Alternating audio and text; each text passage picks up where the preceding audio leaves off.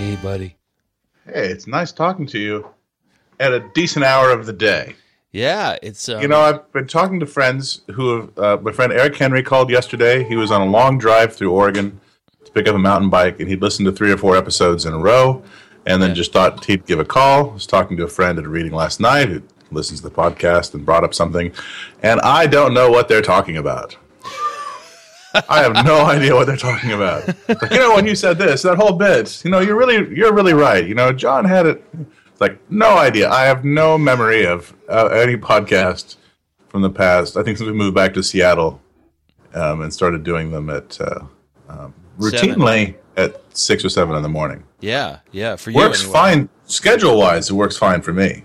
Yeah, I mean, I wanted to sleep in today, but but uh, I'm saying I, I might.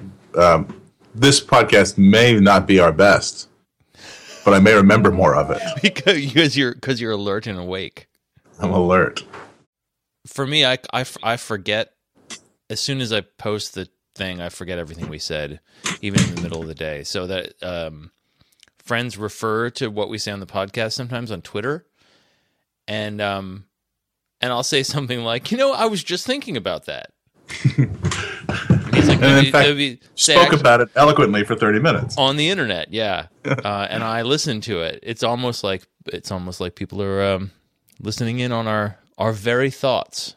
Mm, don't you someone love beside the beside the government. yeah of course. Don't you like the use of the word very as a as an adjective? The very idea. the very idea makes me Yeah. very excited. Yeah, yeah. Uh, how's everything going there? You got snow? oh ed yeah Still- we have this um there's this picnic table uh, on our patio um that's very rickety my father actually scowls at it when he comes to town because he doesn't like the notion of a of a thing that if someone tried to lean on or sit on might fall down but um it's a fantastic uh, snow gauge Mm-hmm. so you can always tell how much snow there is on the ground by looking out the kitchen window at the uh, at the picnic table, and there's it's like a big it's like a big uh, white cake. It's like a big cake. fluffy cake sitting on top of the picnic table, and so I'm looking at it right now. There's two two feet of snow on it, and there's two feet. There's a two foot tower on the bird bath, and there's a two foot power tower on the um, charcoal grill. That's So- crazy. Yeah, and then on either side of our driveway, there's there are four, five, six foot piles. Really? This, Yeah. this is the most you've ever had? Um, this is the longest. No, but it's the longest we've gone without a thaw. We have not had one minute of of above freezing temperatures, um, since second week of January. Wow. So it literally there has not been any thaw in in well more than a month. And uh, I I usually don't complain about the cold. I don't mind the cold so much. Um, but this I what I mind is impediments to my free range of motion. And um, the snow is just absurd. And I, I feel terrible for people in New England where it's even worse apparently. Yeah. Well, Oh, For and us, this- talking this about is the, the- weather. Why? it's all right. Okay, well, because this is this for us. This is the winter that winter never came. Oh yeah. Uh, there's there's no snow. Nobody's skiing. There's no snow on the mountains. Very little snow in the mountains. Ski areas have very little or no snow. Uh, walk around in t-shirts in the sunlight. It's a wonderful. It's like uh, June or July Yeah. here for us. Wow, that's surprising. It is surprising. Um, apocalyptic. Yeah. So at least I mean, we're getting the good side of the apocalypse out here. All right, we're Yeah. not then. I guess. Yeah, well, unless the the, unless you're in the, the, good middle, apocalypse. you're the you're the mid apocalypse. Um, Mm-hmm. you know, maybe the other extreme is hellfire. In which case, I'm Yeah. happy to be covered in snow. Yeah, fair enough. Um, I know that you had a few topics that you'd like to discuss. Yeah. Well, I'm just grumpy. I could talk I, about. but being before grumpy. before we get to your grumpy stuff, I, I'd like to. I'm grumpy and craving Uh, popcorn. Do you? so, so what, if you get some popcorn, you'll be all right. You think? Yeah, maybe actually I should do that. I should do that after the podcast. What if? What if it's caramel popcorn? Uh, Well, that's you have the tin. You got a tin, and it's divided into three, but it's all the red popcorn. those tins are Don't too even bother to salty. divide it. Too salty. Too Go- salty. Too salty. They are too salty. Well, how do you how do you expect them to to stay fresh after five years? That's right. They're cu- they're cured. It's like uh, uh, artisanal dried popcorn. yeah. Like a serrano ham, The the it's the cod of popcorn. a parma, parma corn. Okay, Um, what were you gonna say? So I got uh, Spotify this week. I started using Spotify. Yeah, you a know, lot of my I've been, my Kansas friends use it. too. Yeah. It is fantastic. It is Really? fantastic. It has. Um, I've been listening to things that I uh, would otherwise be listening to. I don't think I've heard. I don't think I've listened to anything actually that you would really call good. yeah. No, no, you, But a lot of- haven't. But a lot of pleasure listening. What? is- All right, explain a lot the of- difference. Well, I've started. I've started a, a Spotify um, a playlist that a Spotify user can follow Mm-hmm. um, by searching for Lunchbox, comma with Ed and John. And let me take a look at it. I believe yes, it still just has one song on it, and it's uh, Matthew Wilder's song, uh, 1984, "Break My Stride." Okay. from from the album that is not called "Break My Stride," but it's called "I Don't Speak the Language." Yeah. which I listened to the, the rest of the album so that you don't have to. Um, and I think we'll just stick with "Break My Stride."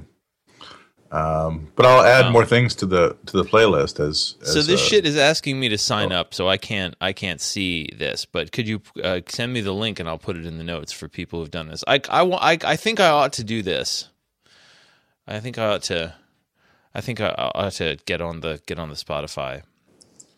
Here's my here's the reason I haven't. Here's the reason I haven't. I I don't do any streaming services, and why I remain old school old man guy who owns uh, a bunch of music, and it's it's canonically on a computer and on a record shelf in my house. Thank you for sending that. Um, and it's that the main time I would want to listen to streaming music um, would be in my car or when I'm walking to work, and I would just drain my data. Yeah. And I don't I don't just sort of ambiently listen to music at home most of the time. So it seems to me that I and I already have like a like 20 albums that I bought that I still haven't listened to. It just it's, it's getting it's getting back as Oh, I as my books. I understand. So So how how how would I how do you recommend that I if I were to sign up for Spotify how would I uh, integrate it into my life? Well, one thing you do is you can get a little like twenty dollar uh, Bluetooth speaker with a suction cup, and you can hide it all over the house, and suddenly and surprise people with music. Um, Okay. at various times that they're not expecting it. And in order to really surprise somebody in that way, say when they're going down looking for something in the garage or going into the bathroom, um, is is you need to pick the right song for that moment. Which, if you have to go through, you know, your record collection and yeah, yeah. be thoughtful, and then cue up the needle and you know sprinkle the oil over the the vinyl and comb it free of dust. What kind of oil is this? Know, some sort of oil you put on records, or is it cleaning con- fluid? Right? Are you confusing it with baptism? I am not confusing it with them. I'm just saying they're one and the same. I'm, one's not a metaphor for the other. You put the baby in the river, and then it's a it's it's a it's a laborious process, John. And I think that if you have Spotify, you can just say as your as your partner is going down into the scary uh, garage. Uh, where you placed the speaker uh, 10 minutes before she went down there and suddenly starts playing Break My Stride. Um, then you've got something on your hands that's different from your other other audio experiences. So this is Uh, so a peppy for number. me, Spotify, I love that Spotify and the portable and the portable speaker are, are, are hand in hand. Okay. So I'm you know, operating it from my phone, and it's feeling it's one of the few things of new media and high techness that I am truly enjoying without any reservation. Okay, that's that's a ringing endorsement from from you, f- fellow middle aged man. And Yeah. I, I I was contemplating that very thing because I was talking to a friend of mine who's, um, a friend of mine who's younger than me, and she has a sister who is younger still than than she, and the sister is all streaming all the time. Uh, and my friend Laurel is on the cusp. You know, she's got a music collection, but she combines it with streaming. Um, but I, th- I think that's a thing that you can do, right? Like Spotify will also draw from whatever is on your phone as well. So Yeah, it seems to uh, shake hands with iTunes and everything automatically. Um, shake hands with iTunes. yeah, but I but I do feel like it's a it's a it it was a big step for me to just rip all my music and get rid of CDs. And a, and a relief, I must say. I mean, I still like records, not just for sentimental reasons, but for aesthetic ones. Like it's fun. It's Yeah. fun to like get to look at liner liner notes on a big And you, and you have the space for them. You have the Yeah. space for them. But um, compact discs were always ugly. I never, you know, when we first moved into this house and I put up the CD shelves, Rain just took one look at them and said, "Why? Why do we have a wall of plastic in our home?" Yeah. And I had to admit, I just did not know the answer to that. Um, but it was it, it, it was uh, a, a kind of difficult thought experiment for me to virtualize my music collection. And now the model has changed again. You Yeah. don't even have a music collection now. You're um, you're depending on the music to be hosted by other people elsewhere, and then you just access it. Yeah, or I don't know. I'm, I'm not giving. I'm not throwing anything away. I'm Yeah, using yeah. it as a as a fuel additive to my musical shenanigans. Um, it's just it's, it's it's so easy. It doesn't have everything, but it has a lot more than I have, and it has more than uh, it's better audio. qu- I don't know. It's better audio quality. It's more reliable than uh, YouTube, which is sort of where I go now if I just want to find some song Yeah. you know, and uh, If I I'm if I'm in the middle of a band practice and we decide we want to cover something, we'll just open up the computer and listen to it Right. from YouTube. now there are two YouTube clips that I want to recommend to you. Okay. One of them is any version of "Break My Stride" um, because it has both both the original vi- video is fine, and the solid gold performance is Oh. Tasty. Um, but also, as I sent you in an email, uh, there's a, a video of Dick Clark interviewing Matthew Wilder, um, which gives you lots of close ups of the Matthew Wilder hold on. and, and his band, and Dick Clark's mystification at some of the slightly strange instruments that they're playing, as if Dick Clark has never been around musical instruments before, as of 1984. Um, well, he's he came up in an era when music um, was was uh, oh no no that's the opposite. Musical instruments are over now. They he he supposedly grew up in an era when there were musical instruments. He should know what they look like. He shouldn't be surprised. He looked really shocked by some of these things. Man, you know It's what? it's I- tremendous. It's tremendous. No, go ahead. I'll, I just wanted to say there is a point when Dick Clark asks Matthew Wilder if he has any advice, and that advice is, "Don't let anybody break your stride." Have you been listening to what I was just telling you? You know, Dick, I do have one piece of advice. Maybe it's going to sound a little familiar it. to you, Dick. Can you guess what it is? That's right. Don't break your fucking stride. I just spit my coffee out all over the dishwasher. Oh my. Oh dear. that was good. It made me spit my coffee. Well, I really, I, I, uh, I'm sorry. no, it's a that's a it's a good yuck. Uh, the Matthew Wilder website, by the way, is not an easy load. It's taking its sweet old time. Very small type.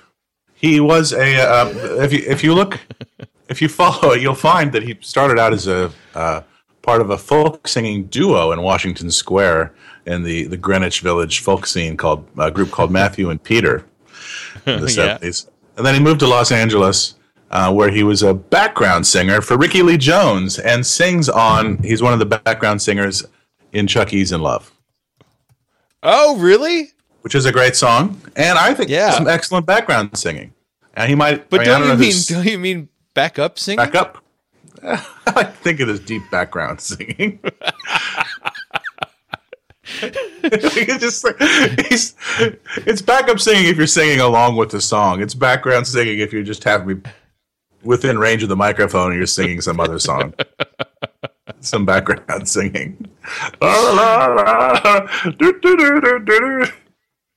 Uh, backup singing. Well, okay, so there he is, and um, well, he, I guess as people do, he's aged. oh he dear, has he? Yeah, he looks Willie, like one of the Willie Nelson-ish. Mm, looks more like one of the uh, monsters from the Scientology movie.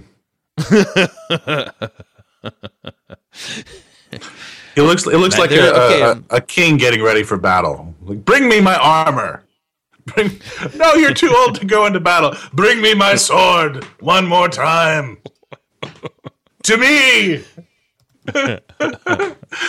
to me, Matthew Wilder. No one Your shall break my stride. to your king, none shall break our stride. The stride of our kingdom shan't be broken. on this day.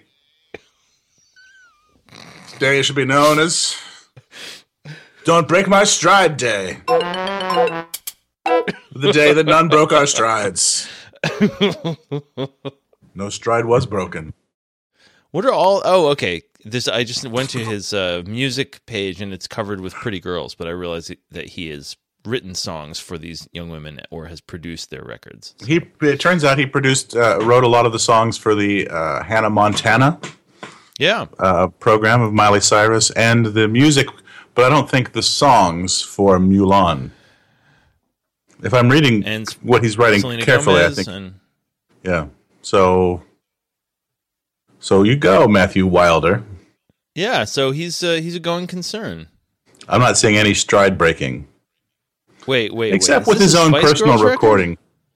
His own personal recording career faltered between like the Monday and the Friday of recording the album.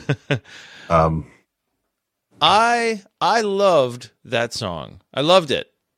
Breaking my It stride. was, it was so peppy. Wikipedia describes it as a, a new wave reggae song. Uh. I don't think it's not. It's neither. It's neither.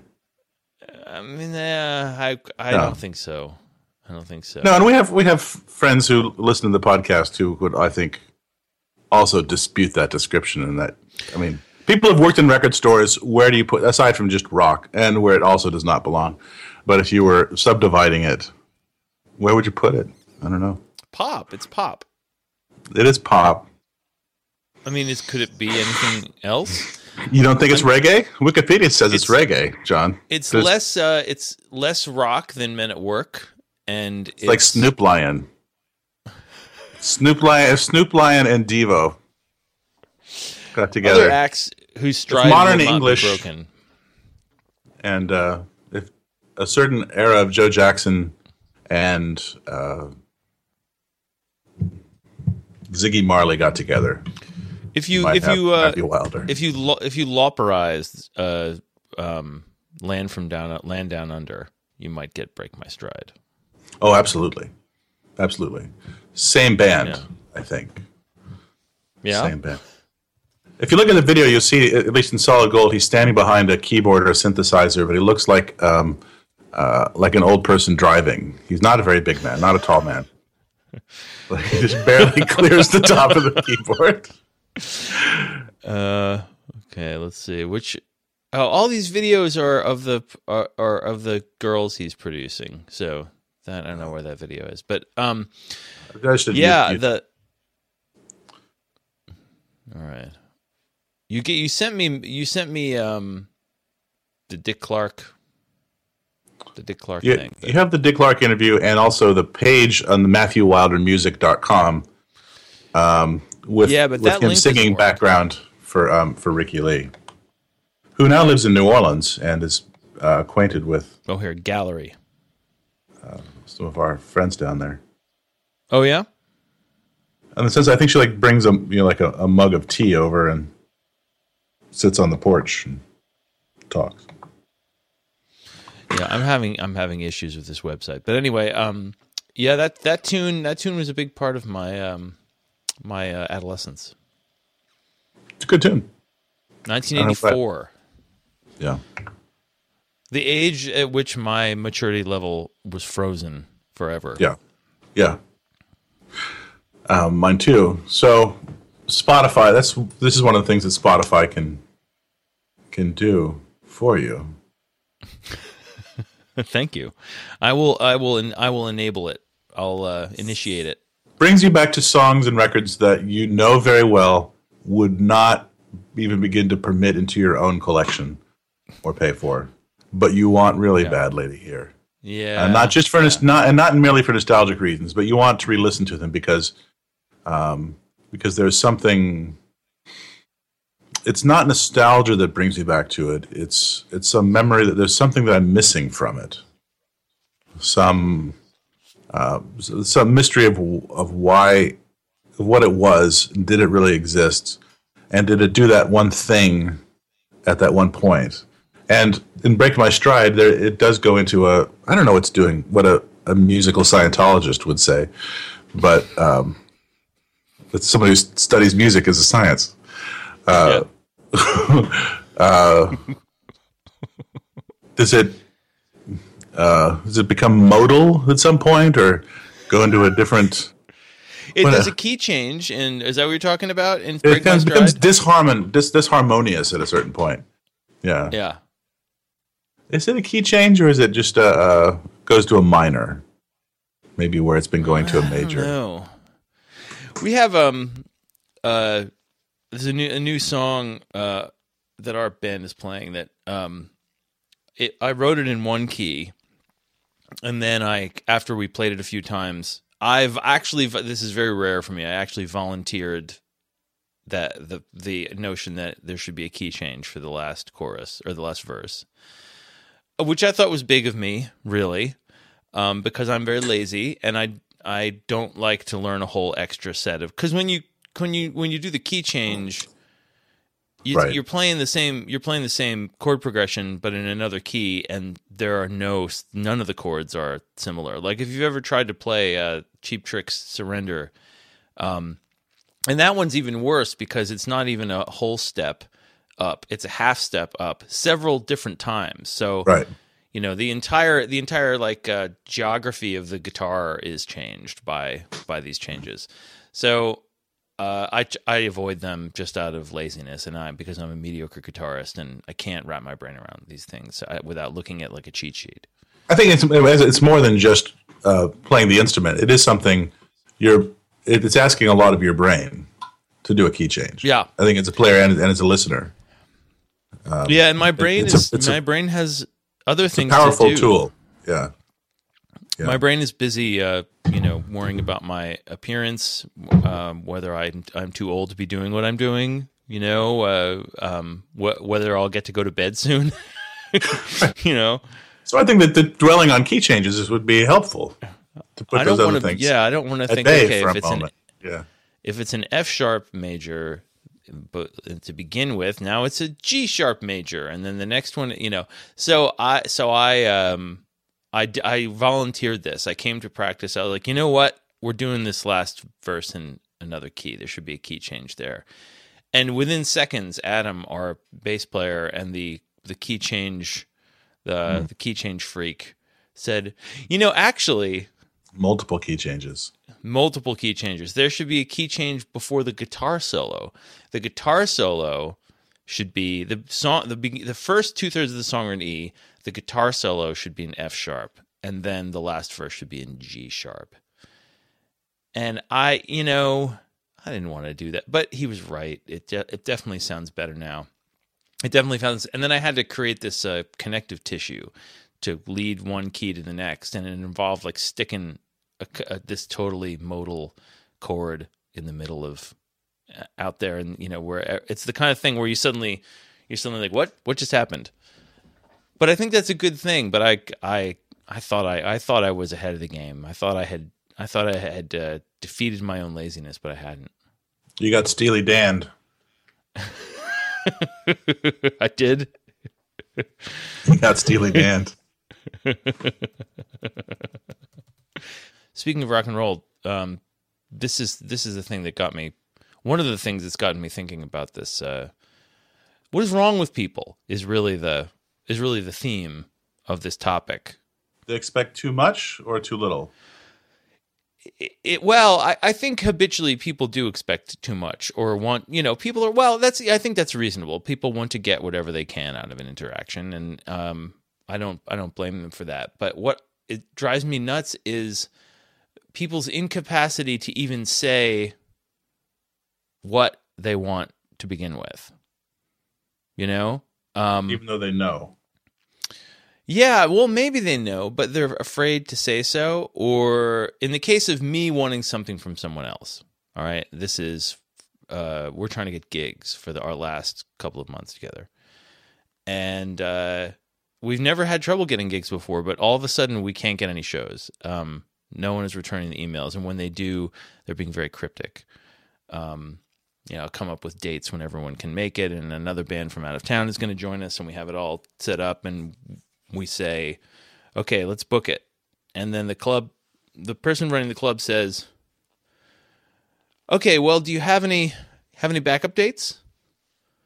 And then backup I dates. say, um, we don't have backup dates. The band is breaking up. Uh, this would be our, you know, this would be our final show. Uh, can we just book it? And this, at this point, this at this point, I think a a fair communicator would say, Here's the situation.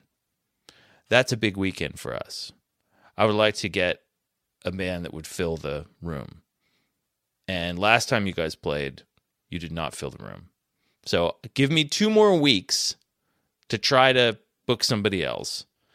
Uh, and if I don't, you can have that date. Sorry, I have to make you wait. Right? Because that's I'm sure that's what's going on. Mm-hmm. But instead, there's just no answer. There's just no, like any kind of direct question results in a complete shutdown. And this is not this is not you trying to get a gig in Minnesota on your in your van on your way to the West Coast. This is these are venues that you know. Yeah. And are a patron of.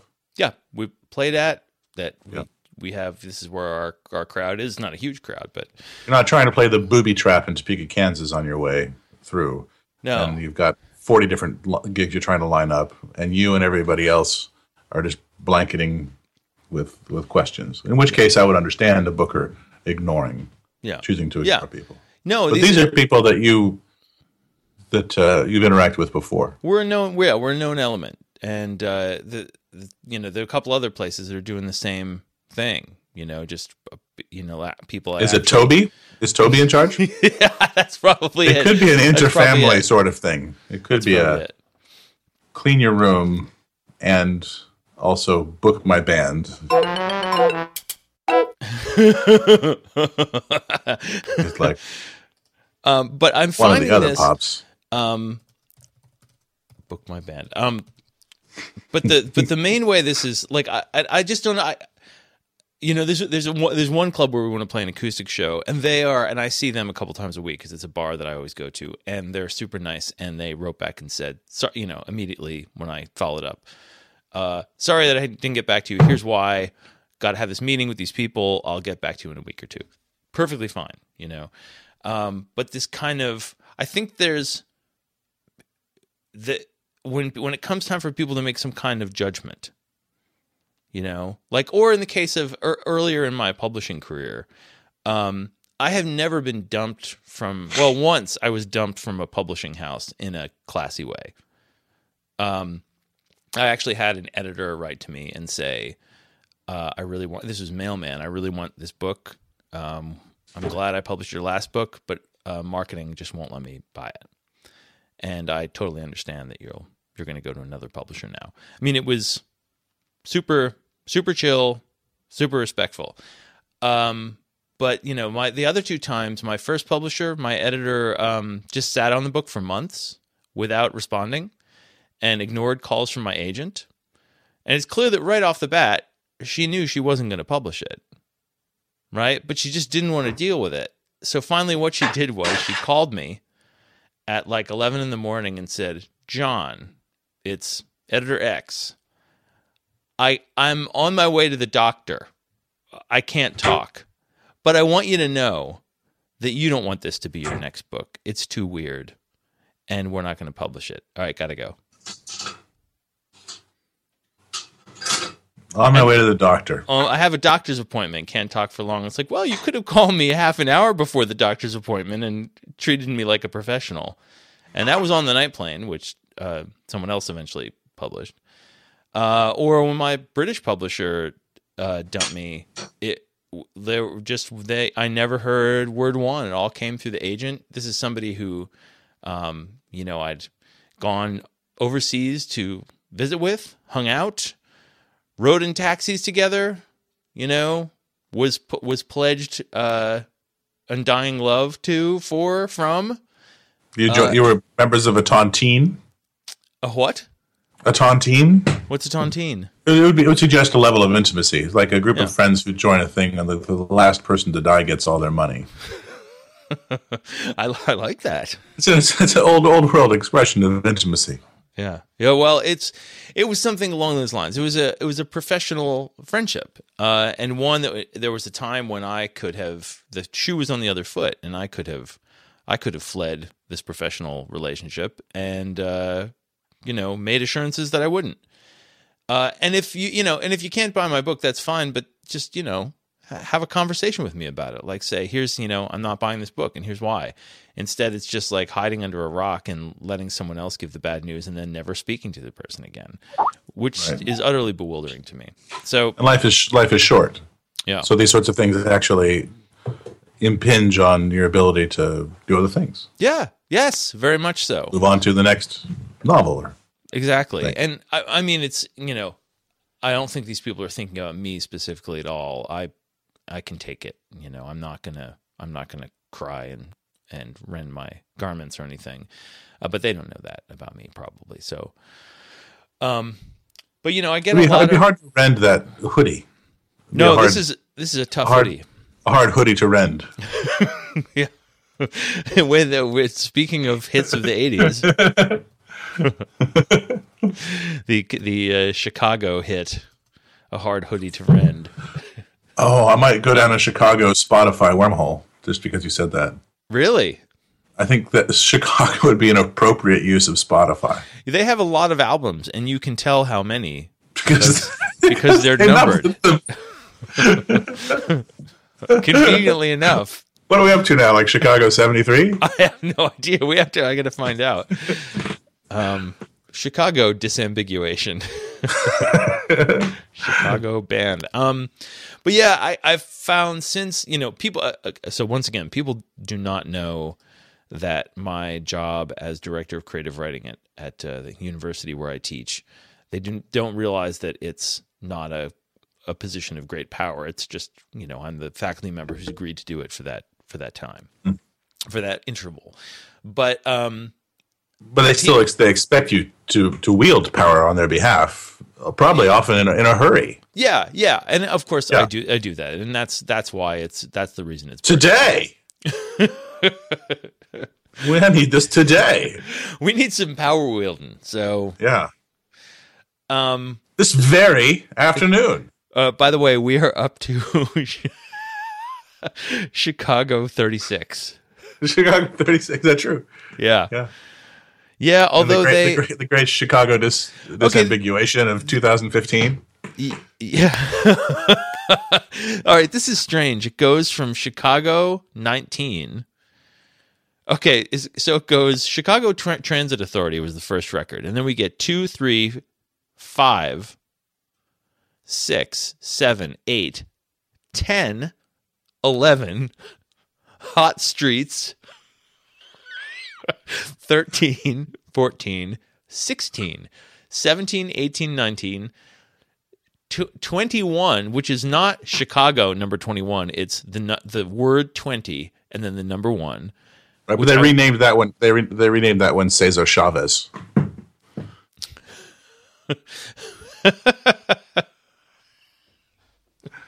they should. No, I bet that's a collection of hits. I bet that's a bunch of number 1 hits. And then Night and Day Big Band, which is presumably 22. And then suddenly we get Chicago 25, the Christmas album. So what's that all about? Twenty fifth, twenty fifth of December. I may, yeah, maybe. And then the next studio album is Chicago 30. Or, or Chicago XXX. XXX, yeah. And then Yeah. 32, 33, then 35. Oh, 33 is Oh Christmas 3. Oh, oh, Christmas three. and Right. Good job, Chicago. yeah. Uh the, Whoever, there must whoever's left that we would designate as being Chicago. there must have been another Christmas album in there. I I have no idea. And then uh the latest album which came out last year, Chicago 26 now. Yeah. Chicago 26 now. I haven't thought about Chicago in a long time, John. I'm yeah, sort of well, taking it all in. thanks to me and Spotify, it's the only thing Yeah. you're going to be thinking about for the next I don't know how long. Uh so I yeah. mean, does anybody does anybody really know what time it is? it's a good question and it hasn't been adequately answered.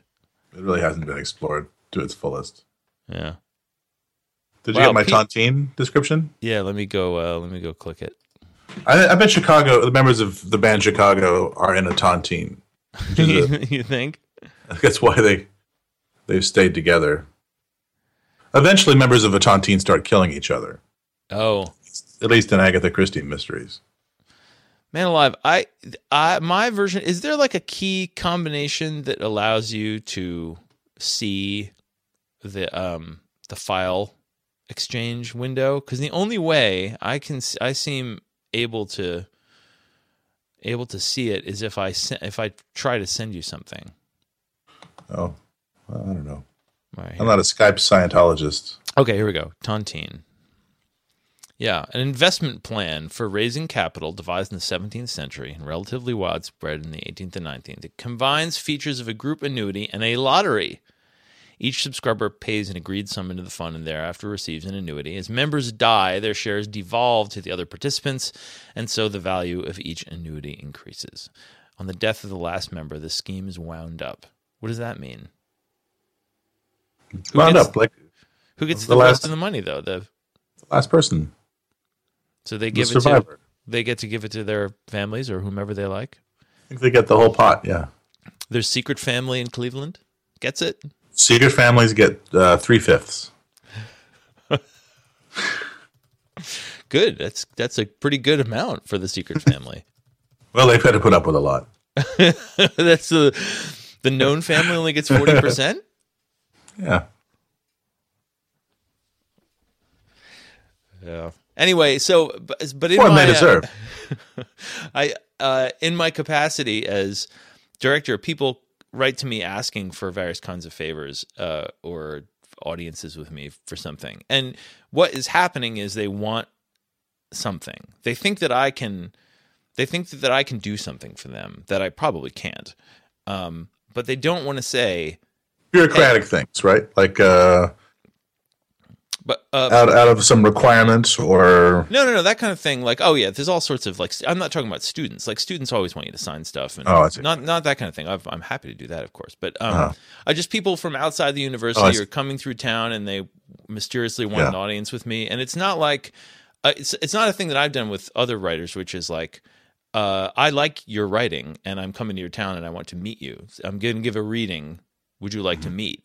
And in that manner, I've met a bunch of writers, which is, I think, fine. But this is more like it's clear they just want something, um, but they don't ask for it. Instead, they give some kind of convoluted explanation for why it's in my benefit to have an audience with them that doesn't make any sense. And then I write back and say, Hi, I don't know what you want. It's hard for me to say I'm sorry. Are you going to only speak in Chicago titles? Random ones at that. But I, I really I really feel that we all would get along better and could get more of the things done that we want to get done and be happier as a people if we were to just say what we want and what we don't want at any given time.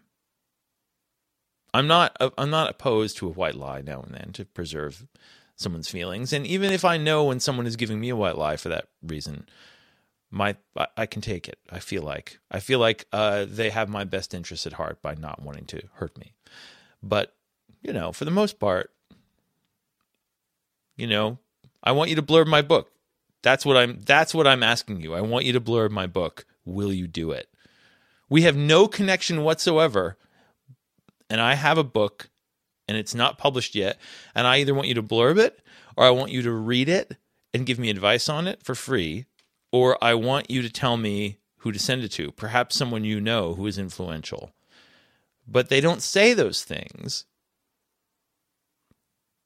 Because they know that the answer is probably going to be no. But why do they think that the answer charm magic if they if you if they understand if they understand how important if they get you to understand what a good person they are and how much it means to them then you'll do it.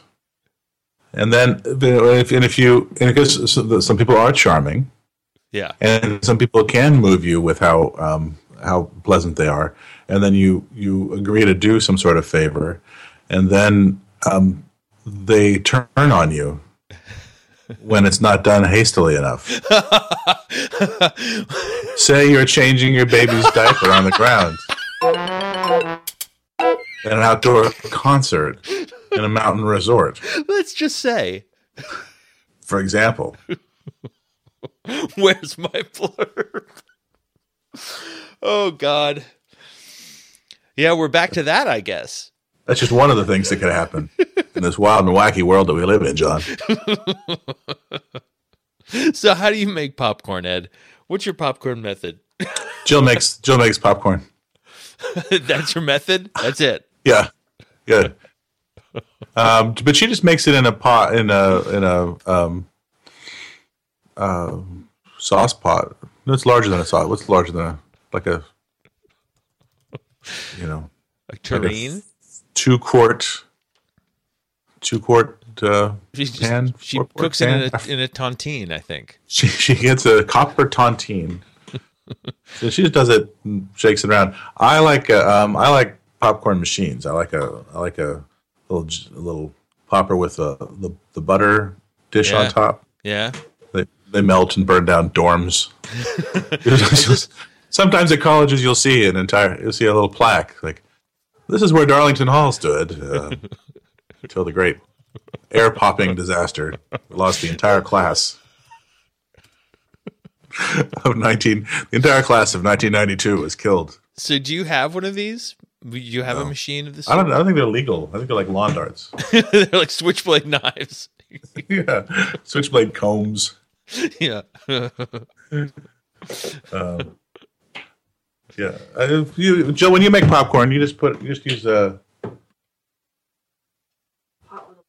pot with a lid. A lid's the important part. You put a little bit of oil in. If you don't have a lid, yeah, you need a lid. Thanks, you want Joel. with a lid. Yeah. Put like a tablespoon of oil or a cup Uh, of popcorn. no. Half a cup. Quarter cup. Quarter cup. Two cups Her- of pop. Two cups her- of popcorn. She's deeply, clearly, deeply reluctant to be a part of this conversation. She doesn't want to be a part of this podcast. She doesn't at all. be sued by anyone who burns their house down. But I, for the record, I am on Team Jill. Uh, I use the I use the pan for a while. Use we the just, lid. Use the lid method. Yeah, the lid method. Yeah. Uh, the uh, uh, for a while we were just microwaving popcorn. We bought a microwave, oh, yeah, the smell. well, if it burns, it's the worst smell in the world. But if it doesn't, it's it's all right. But uh, the face you're making, oh God, poor guy. I'm sorry. I feel like a sad cowboy. Rustlers. Rustlers. I was look, I was looking off in the distance and seeing rustlers in my little cowboy fantasy. It's the same feeling that I get from microwave popcorn smell. Yeah, any any puff of dust on the horizon, you get you get the lizard brain showing you rustlers. Rustlers.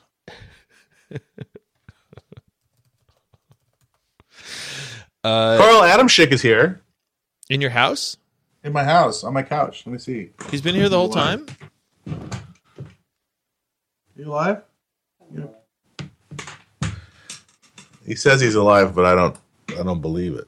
Carl Adamshick, to our listeners, um, may know him as a poet, and he's going to be in Okey Panky before too long. That's right. He's a great slated poet. to appear uh, on great Okey poet from Portland, Oregon. So you Originally, just he's he, he's in the Hall of Fame of uh, his high school in Harvard, Illinois.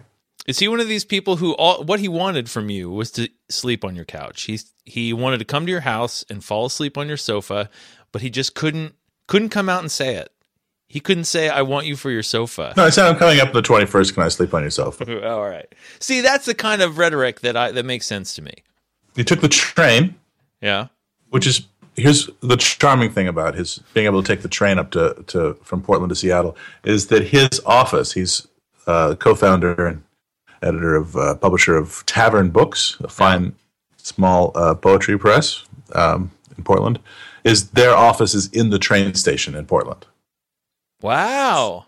So he just goes downstairs and takes the train Wow. from his labors of, I don't know, pushing poetry books around. There's something uh I don't know what it does. There's something uh, evocative, um, metaphorically uh, uh, resonant about a time traveler. poetry press in the train station. Yeah.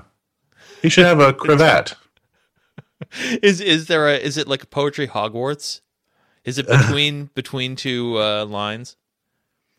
Yeah, it is. Yeah. It's uh, uh, 67 and a half is the train. Gets here. It's, it's, it's uh, if they have any trouble, there's a Pegasus that comes in. Get on the train to the world of imagination. It's a nice little train ride. Goes up the Columbia for a while and then Yeah. uh, goes through the uh, towns of Chehalis, Centralia, rolls on into Olympia, Rustlers. Uh, pulls on into trains always pull on into things in songs. pulls on into Tacoma, goes around the bend, sidles on into Seattle, right on time. What what what would a train not do in a song? What verbs are not applicable to trains and songs? Is the question I have for you. I'll give you a list. Uh, a train in a song should never uh, prevaricate. oh, prevaricate number 49. Um, they shouldn't um, implode all right, all right. unless, unless it's a space train. yeah, unless it's unless it is drifting to the bottom of the ocean. Yeah. It's in the Oh, Marianas that's- that's- Trench. There is, yeah, at a certain depth, the train would implode. That's a song that I think I'm gonna have to write. There's so there's songs of this. There's a genre of, of trains going into bodies of water. really? I think there's got to be right. It must happen. it's wishful thinking. I think. Yeah, that's the name of the song. that's the name of the album of the anthology of. I like the idea that the train there's a train in the first line and then the second line and then you're just waiting for it to pull on into someplace. Yeah, And uh, instead, second line off the track, off the pontoon bridge, and right down into the lake. And uh, the whole song is about its slow descent and eventual implosion. yeah. Trains should never gnarl or warp. knarl? Gnarl, G N A R L, Oh, gnarl. Yeah, yeah. gnarl, like gnarl Adam Adamshick. Trains should never. Uh, Is that his snowboarder name? Do we all have snowboarder names in the literary world? yeah. Mine's uh, Flammy. Oh, God. There's a lot of other things that trains ought not do in songs, but pulling on into things is is what is what good trains do.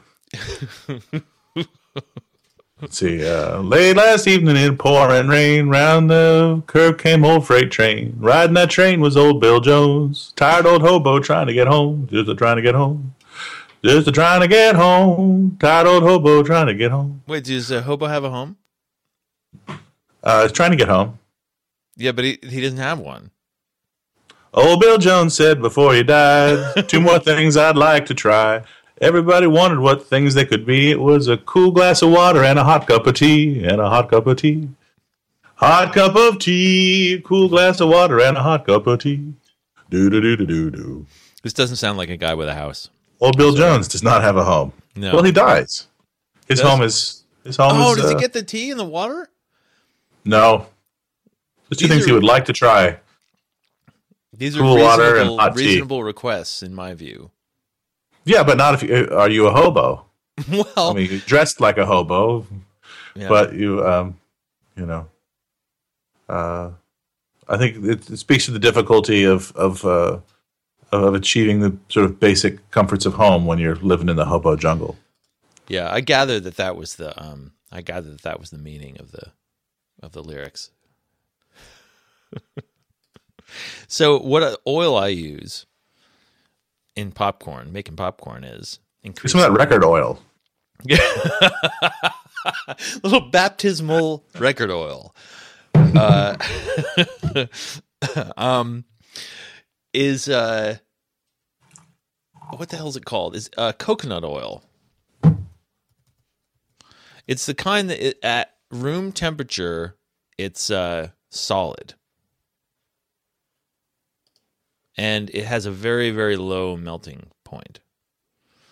and pretty much just you apply it even to a like you'd put it in the pot as a solid. You sort of scrape it up. It's kind of soapy, and you put it in the in the pan, Mm-hmm. and pretty much the second you turn on the flame, it starts to melt, and then it starts to smoke immediately. Um, so it seems like something is going horribly wrong, but then you dump in the kernels and you shake them, and you know, and it's got a real movie theater flavor to it. There's something special hmm. about coconut oil. I, I- in hmm. fact, I heard about coconut oil on another podcast and tried it out and agree that it is. It really belongs on our podcast. So I'm moving.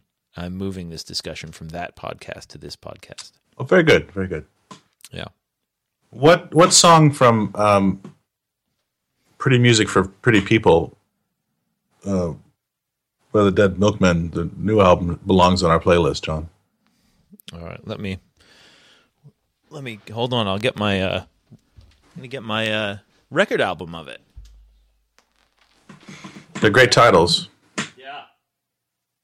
I've listened to it but i, I guess i didn't listen to the titles so the titles are part of the songs I actually think there are fewer songs on this. Oh, I know which one. I think one of the Great Boston Molasses Flood. Oh, that's not on the vinyl. That's a good No? tune though. No, it's a good it's a good one.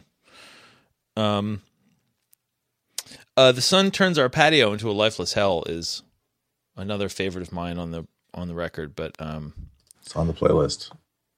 Yeah. Put Make It Witchy? Make It Make Witchy. It Witchy. Yeah. Make It Witchy is good. This up. album is really good. If you liked The Milkmen when you were, you know, 16, you'll like this too. They're they're firing on all cylinders. It's a good album. If I had um, if I had a, a song called "Firing on All Cylinders," and Dick Clark asked me if I had any advice, I think that I would. I think that I would be able to answer that question. Dick, You know, Dick Clark.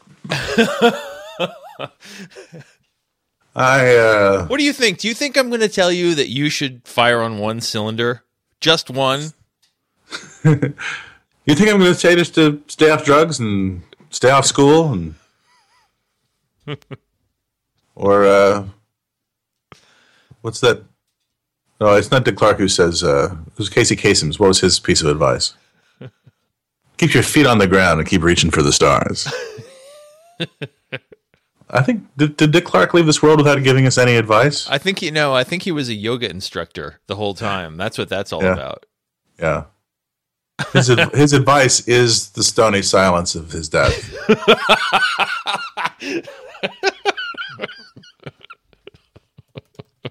Why can't he just say what he means? because he's dead. What is with these dead people, Ed? Fire on they- cyl- fire on all cylinders, Dick Clark is what I would say. Look here, Dick Clark. What I want you to do is take your cylinders, fire them all, fire on all of them, fire on all your cylinders, Dick Clark. Leave no cylinder unfired, and have a pleasant tomorrow. Thanks, by the way, for isolating uh, the cliche that I uttered and repeating it nine or ten times over over three minutes. That's how you make a pop song, John. That's how you make a popcorn, Ed. Are you hungry for lunch? Well, then let's have lunch. Do you want some lunch? Well, then we'll give you some lunch.